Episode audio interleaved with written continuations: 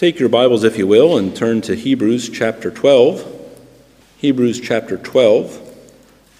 I'll be reading verses 1 through 4 in a moment for our context, but our focus will be on verse 3.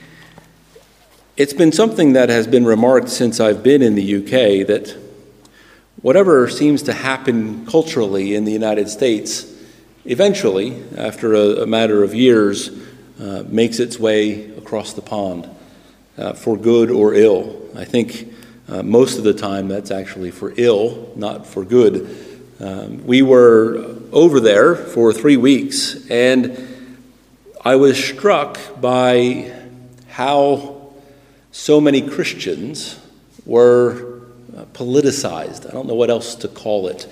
Uh, not, they were not just uh, interested and doing their civic duty, but they, their mindsets were different than what I had remembered from when I was there uh, back uh, nine years ago or more.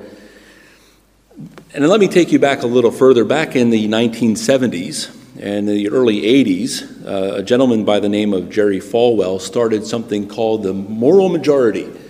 And what he was hoping for was as that he would rally Christians to the cause of changing the morals of the United States through the political process, through making laws and enforcing things. And uh, that was his hope and his desire. Um, as this movement started to gain steam, in fact, if you track the morals of the United States, you'd see an inverse relationship by how much those Christians were involved in politics to change things. Uh, the morals of the nation declined. The more they were involved, the faster it seemed to decline. And that movement lost steam in the 1980s, and it seemed to be dormant uh, for a while. Uh, and I, but I was shocked when I returned there this time how much people were hoping uh, to change things uh, from a Christian perspective. I'm not speaking about the world, but from a Christian perspective how much they were hoping to change things through politics, through trying to get the wrong person out and get the right person in, and laws to be made that would uh, reflect uh, biblical morals. It was very surprising to me, and it's something that I, I, I don't know that I've recognized it here in Britain yet, but I wanted to say I hope it doesn't come, uh, because I think it's the incorrect mindset for a believer. I think we miss the point of Scripture, and especially the verse that we're looking at this morning, if we think that we're going to be doing something that is going to change the world, morally speaking, instead of preaching the gospel. Let's go ahead and read those first four verses once again of chapter 12 of Hebrews. Wherefore, seeing we also are compassed about with so great a cloud of witnesses, let us lay aside every weight and the sin which doth so easily beset us, and let us run with patience the race that is set before us, looking unto Jesus, the author and finisher of our faith, who for the joy that was set before him endured the cross, despising the shame, and is set down at the right hand of the throne of God. For consider him that endured such contradiction of sinners against himself, lest ye be wearied and faint in your minds. Ye have not yet resisted unto blood, striving against sin. When you think about the book of Hebrews, uh, you need to recall what the book is about. The writer of Hebrews writes to these Hebrew believers, and there are the book is laden with warnings. Warnings about uh, those that look like Christians and are not, uh, that are in their midst, and warnings about uh, being sure that you're in the faith and being sure that you don't uh, allow the world to creep in and you don't uh, live according to the grace of the gospel of Jesus Christ. And so in chapter 11, he gives us this wonderful list of those that have lived and died by faith. Over and over again, he's going back and saying, Look, all of those ones in the Old Testament that you thought were living according to the law, they weren't. They were living according to grace, they were living according to faith. They were looking to Him who is invisible. They were looking to God to get through these difficulties. And so, chapter 12 comes, and he, the question then would arise well, how do we do it? How do we live by faith if they lived by faith? Well, we, it's the same way. First off, you remember those that had done it. Those that, that great cloud of witnesses, those that, that say, yes, the life of faith is real, it works, we trust the ever living one. Whether those circumstances worked out in their favor or not. For some, it seems like they had victory through faith, and some, it seems like they had failure because you're looking at the circumstances. But you should never look at the circumstances when it comes to faith. Faith is the victory, regardless of those circumstances. Whether you die, whether you seem to be crushed by circumstances, faith says you have the victory in Jesus Christ because you will be with him, because he cares for you. And so he says, in that essence, when you see so many doing it, well, now examine yourselves. Examine your own life. See if there is sin that shouldn't be there and remove that sin. See if there are things that are distracting you. They may not be bad things, they may not be sin, but they're not the best thing. Remove those things from your life. Examine yourself on a continual basis. And how do you do that? Well, you look unto Jesus. You look unto the one who lived that life of faith, where our faith originates. And you remember that he went to the cross thinking of you that you were the joy that was set before him.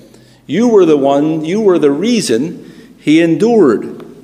And as you do that, you're going to see things differently. But sometimes we get distracted. Sometimes we lose sight of the goal because of circumstances. Sometimes we think we've got it worse than anybody else does. Sometimes we think, oh, nobody else has to deal with what I've got to deal with. Sometimes we have that woe is me mentality. And that happens, we see it in the Old Testament with the Israelites constantly. And we say, look how foolish the Israelites were. Look at the promises they had. And then when something happens in our life, what is the first thing out of our mouth? Oh, Lord, why? Why did this happen to me? Lord, take it away. Don't let me deal with this today. I want a smoother ride. Well, that's no different than the Israelites were. You see, we've forgotten something. We've forgotten something very important, and that is that we were never promised a smooth ride. We were promised a ride of faith, not a smooth ride. And our faith is in the one who suffered and died on our behalf. And that's when we come to verse 3. He says, For consider him that endured such contradiction of sinners against himself, lest ye be wearied and faint in your minds. Now, those first two words, consider, for consider, he's saying, you know, I'm asking you to uh, remember all those that have run the race. I'm asking you to look unto Jesus. But as you do that, I want you to think about something. I want you to meditate upon something. Now, the, the biblical meditation is different than, than the world's meditation. The world's meditation will have you empty your mind of everything. Well, that's not biblical meditation. Biblical meditation has you to fill your mind with the things of God. Think upon these things, as Paul says in Philippians. Meditate, as, as the psalmist says in Psalm 1, upon the law of God, upon the things that God has said. That's filling your mind with God. Look unto Jesus, the one who died for you. Think about him. But there's more than just thinking about Jesus, there's a certain aspect of looking unto Jesus that is important for us to remember in the difficult circumstances. And that's what the author is talking about here in verse 3. He says, For consider him that endured such contradiction of sinners against himself. Now, uh, some translations will have hostility here. Consider him who endured such hostility. Uh, but reality says that's not actually the word that, that should be there. It should be contradiction of sinners. You see, hostility is only part of what the Greek word is about. Yes, there is hostility, but it's hostility that shouldn't exist. And that's why uh, the translation says contradiction of sinners against himself. Because it's truly a contradiction. It's truly something that shouldn't be the way it is. Uh, what does he mean by this? What is it that the writer is getting at? Well, I hope I can help you to see that. Jesus Christ is King of Kings, He's Lord of Lords. The reason that I chose Hebrews chapter 1 for our uh, call to worship is because it sets the tone as to who Jesus is. The, the language in Hebrews 1 is, is glorious. It's beautiful language, it's poetic. Let me read it to you. God, who at sundry times and in diverse manners spake in time past unto the fathers by the prophets, hath in these last days spoken unto us by his Son. Notice who his Son is, whom he hath appointed heir of all things, by whom also he made the worlds, who, being the brightness of his glory and the express image of his person, and upholding all things by the word of his power, when he had by himself purged our sins, sat down on the right hand of the majesty on high. That's who Jesus Christ is. He is the express image of the person of God. Everything that you know about God is in Jesus Christ. He is the brightness of his glory. People talk about, I want to see the glory of God. Then see Jesus, because he's the brightness of his glory. Not only this, he is the heir of everything. You say, well, why is the heir, he the heir of everything? Well, the writer says he's the one who made the worlds. He's the one who formed the stars. He's the one who created the sun, the moon, the earth. Everything in it was created by the Lord Jesus Christ. And not only that, he says a wonderful thing in verse 3. He says, and upholding all things by the word of his power. So that as Jesus Christ is walking on this earth, the earth has its existence because of the power of Jesus Christ. He is upholding it while he's upon it. Now, as you think about that, as you think about who he is, then you think about what he went through. He became the captain of our, sal- of our salvation through what? Through suffering. He was made a little lower than the angels for the suffering of death. He became a man. Almighty God became a man. Not only did he become a man, he had no place to lay his head. He wasn't in a palace, he had no place to lay his head. He wasn't believed. He was mocked. He was spit upon. He was beaten. He was whipped. He was crucified. The one who hung the stars in place was beaten by those that he created. Not only was he beaten by those he created, he was upholding them and their lives while they were beating him. They could only take a breath because of the word of his power while they are doing these things unto him. When you get that, that's when you understand what it means that he endured such contradiction of sinners against himself. The very ones who have their life and being because of Jesus Christ are the ones treating their Creator in such a fashion. That's what it means. That's the contradiction of sinners against Jesus Christ. It's appalling to think about. It's appalling to consider how he was treated, not just as a man, but as the Creator, as the sustainer, as the one who gives all good things. Here he is. He hung the stars in place, and he's allowing this man to strike him. Here he is. He's the one who, who said, Let there be light. And he's allowing this one to put a nail in his body, allowing him to put the crown of thorns on his head. That's the contradiction of sinners against Jesus Christ. And it's remembering that that will help you not to grow weary, not to faint in your mind, not to sit back and think, oh, it's worse than it's ever been, not to sit back and say, I've got it worse than anybody else in the history of mankind, not to look at the sinners out there and say, boy, it's never been like this. I can tell you it's been worse than this. Because the Savior, the Creator, was suffering at the hands of the created. Not only were they making idols unto false things, unto the creation, they were beating and, and mocking and belittling the Creator. You know, I used to enjoy watching the news.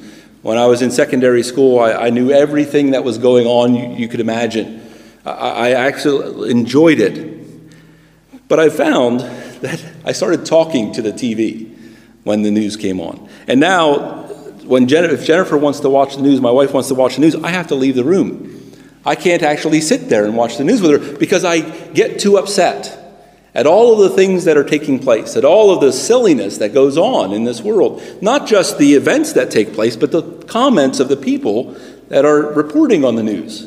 Doesn't matter which side they're on, they just, it gets too much. And I get stressed, and so instead, now I leave the room. Now, what's my problem in those times? I get distracted. I get distracted from the one who is in control. I get distracted from the things that he went through. And I start to think, boy, it's not been like that before. Would you ever imagine this was going to happen? Boy, did you ever think this was going to take place? And I forget about the contradiction of sinners against Jesus Christ. I think that I've got it worse than other people have. And yet, the scripture tells us to keep him in view. The scripture tells us to keep the contradiction of sinners in view.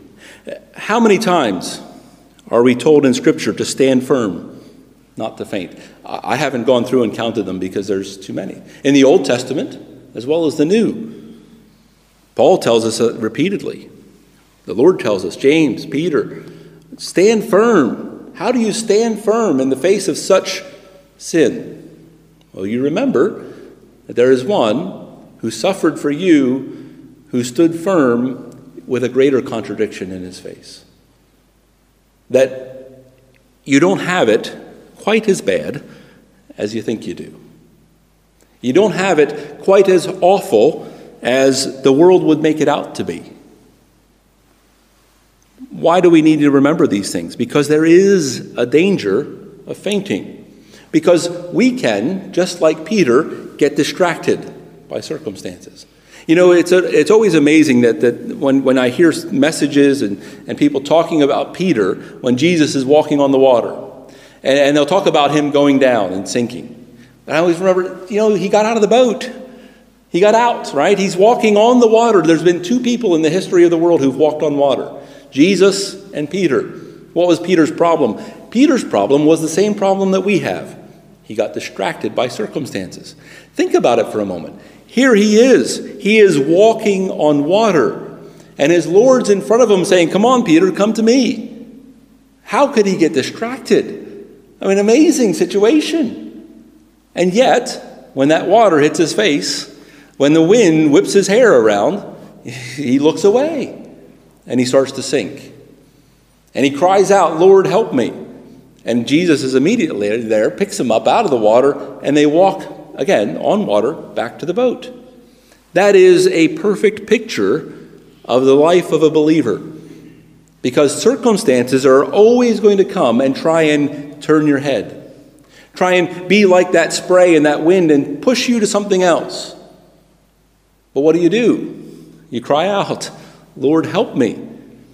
Lord, help me. I need you. I need to be focused upon who you are, not upon the wind and the waves, not upon these things that are so difficult. Isaiah says in chapter 40 But they that wait upon Jehovah shall renew their strength. They shall mount up with wings as eagles. They shall run and not be weary, and they shall walk and not faint. How do you go through life in the midst of tremendous difficulties. And, and, I'm not minimizing the difficulties that we go through. Some of them are, I wouldn't wish them on an enemy. And yet, we can walk and not grow weary. We can mount up with wings as eagles. We can not faint.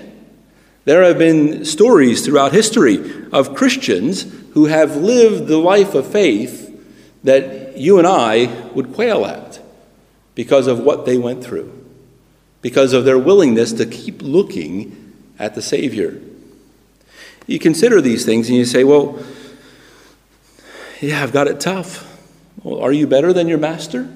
Jesus says in Matthew 10 the disciple is not above his master, nor the servant above his Lord. If Jesus, our Savior, our Lord, our Master, the author of our faith, suffered such contradiction of sinners against himself, what sort of life should you expect as a Christian? Do you think that somehow this world is going to be in favor of you? Do you think that somehow they're going to make laws that say, you know what, let's promote Christianity and do away with everything else? Do you, do you think that's going to happen? If you do, I'm afraid that, that the scriptures, and, and at least myself, I'm going to call you foolish.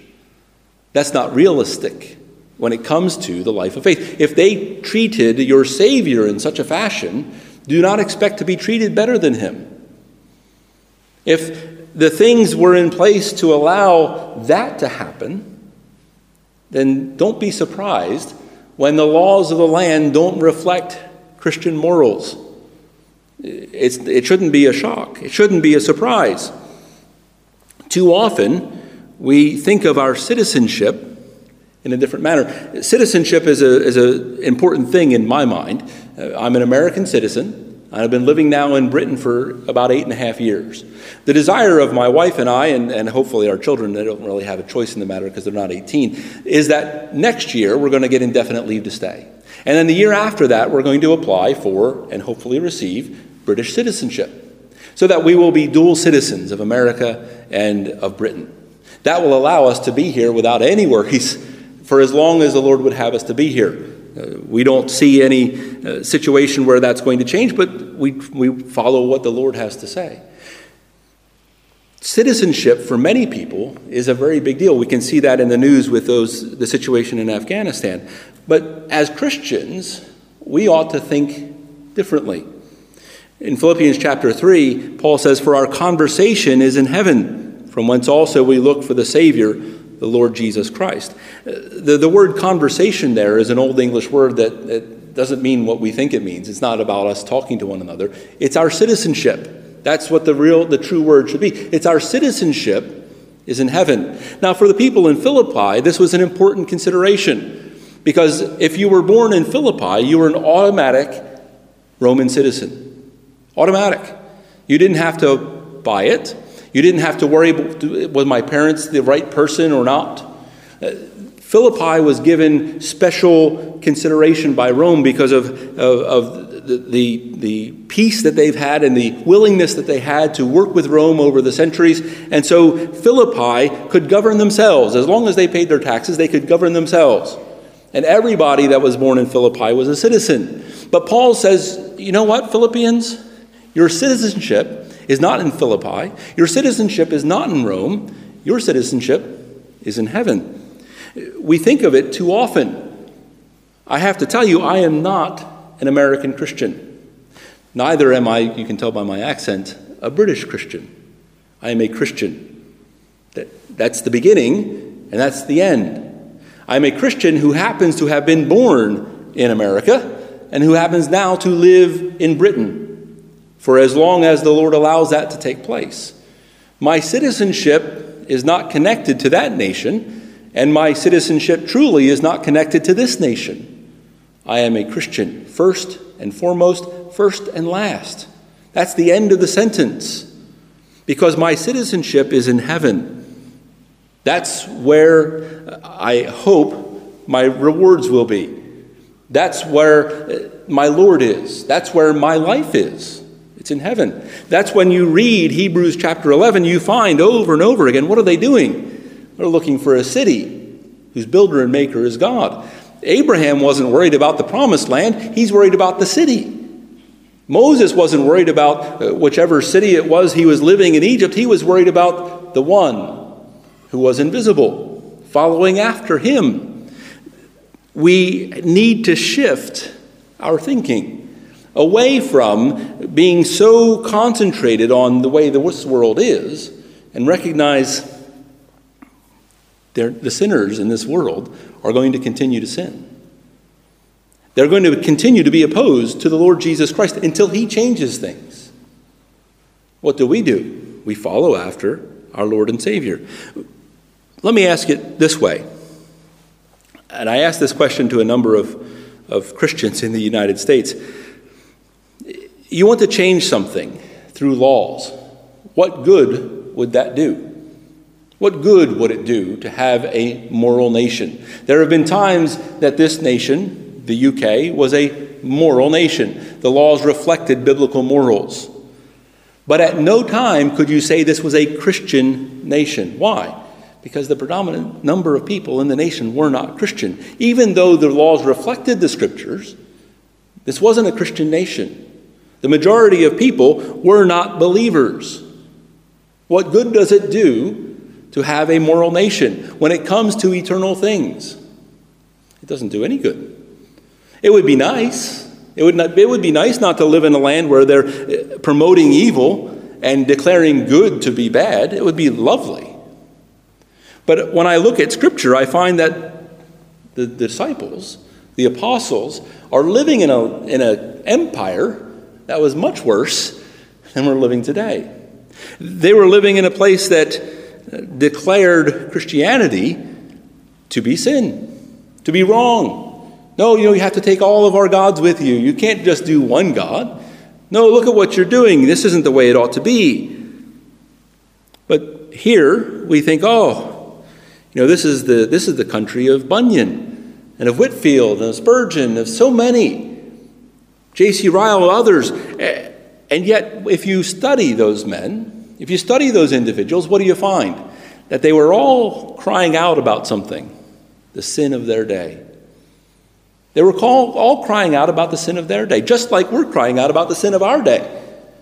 And they're saying, Look how awful it is. What do we need? We need Christ. We need Christ. The morals, the laws of the land reflected Christian principles in the days of John Bunyan. They certainly reflected it more than they do today in the days of Whitefield, even in the days of Spurgeon. And yet, what good did it do, spiritually speaking? None. Because the gospel is the only thing that can do something good spiritually. Too often we're focused on, I got to change the laws. No, you have to preach the gospel. No, you have to show Jesus, reflect Him when you think about these things, you say, well, what should be our approach? Well, the scripture tells us how we should treat our government, whether it's if someone living in the United States or someone living in the UK or someone living somewhere else. In Romans chapter 12, Paul says, If it be possible, as much as lieth in you, live peaceably with all men. Oh, I wish there would be so many more Christians who took that to heart. Live peaceably with all men. Dearly beloved, avenge not yourselves, but rather give place unto wrath, for it is written, Vengeance is mine, I will repay, saith the Lord. Therefore, if thine enemy hunger, feed him. If he thirst, give him drink, for in so doing thou shalt heap coals of fire on his head. Be not overcome of evil, but overcome evil with good. Let every soul be subject unto the higher powers. For there is no power but of God. The powers that be are ordained of God. Whosoever therefore resisteth the power resisteth the ordinance of God. And they that resist shall receive to themselves damnations. For rulers are not a terror to good works, but to the evil. Wilt thou then not be afraid of the power? Do that which is good, and thou shalt have praise of the same. And he continues on. And the first thing, the first response I hear from, from uh, certainly in the United States is, well, you know, what, what if the law is contrary to the Word of God? Well, we all understand we follow God first, the laws of man second, without a doubt. But too often, we take things and say, oh, this is the law of God, when it is not the law of God. Too often, we are so uh, upset about our rights, when in reality, Jesus Christ had the greatest right. And what did he do? He humbled himself. He became a man. He suffered the greatest contradiction of sinners that there could ever be.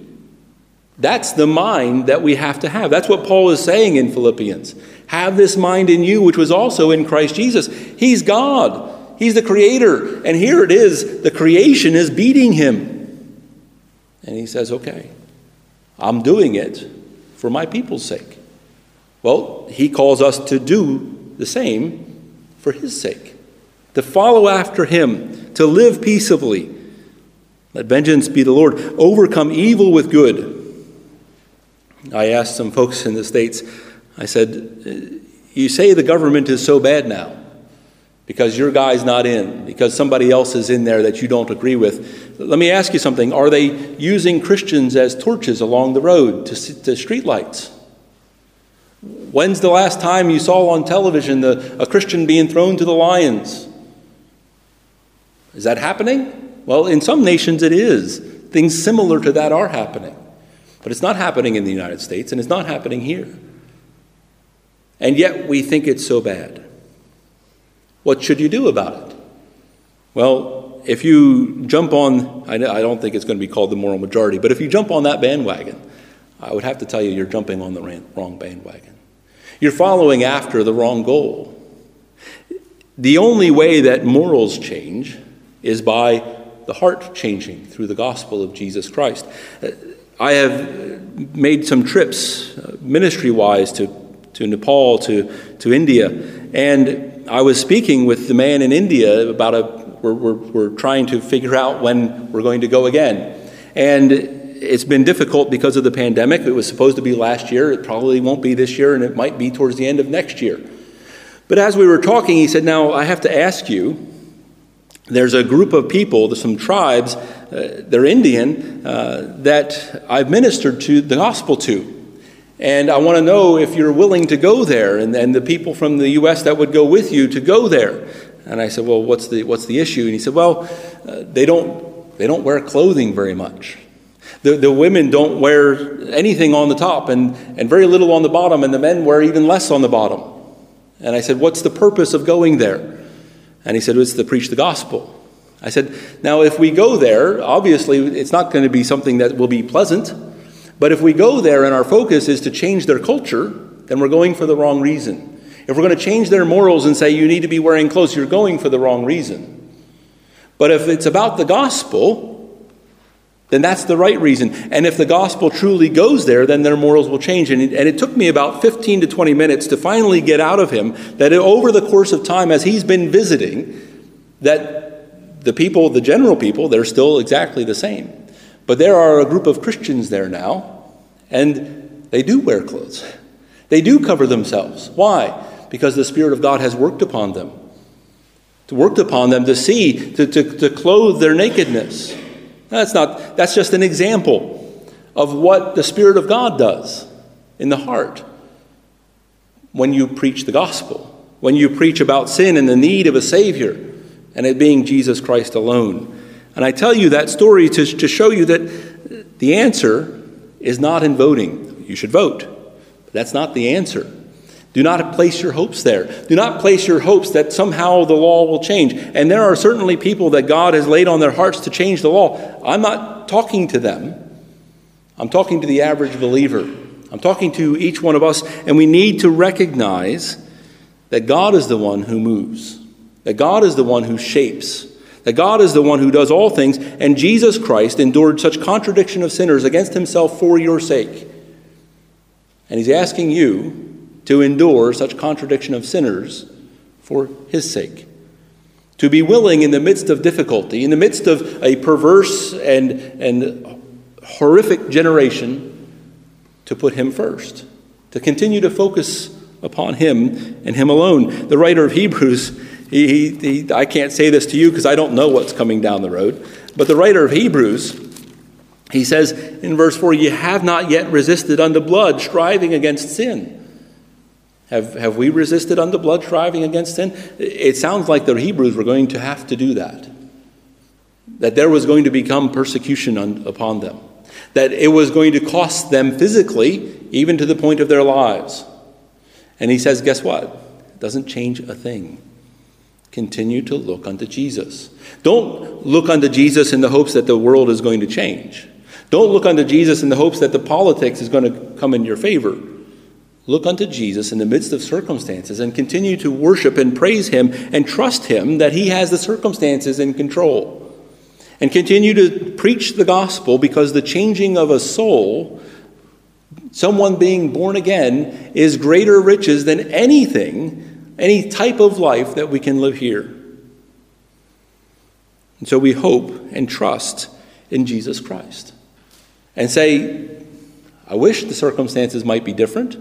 But I'm going to continue to follow after, regardless of those circumstances, regardless of what the world looks like, regardless of the sin. Why? Because of Jesus Christ. Because of what he endured for me, because of the contradiction of sinners against him was so great that, you know, if they make a law that says I'm not allowed to do something, okay? If it's about preaching, then I'm, going to, break the law. If it's about sharing the gospel, then I'm going to break the law and I'll suffer the consequences. And those consequences might be great. I might be kicked out of the country. I may be thrown in prison. I might lose my life. But I follow him who lost his life for my sake and has made me a promise that if I trust him, I'll have eternal life. And so, what do we do? We follow after him. Follow after him, remembering the contradiction that he endured, so that we might endure some small measure of that same contradiction. Not to earn anything, but because of what he did, because he loved me. Because that's what it's focused upon the love of Jesus Christ for his people. And so we point you to the Savior today. Amen.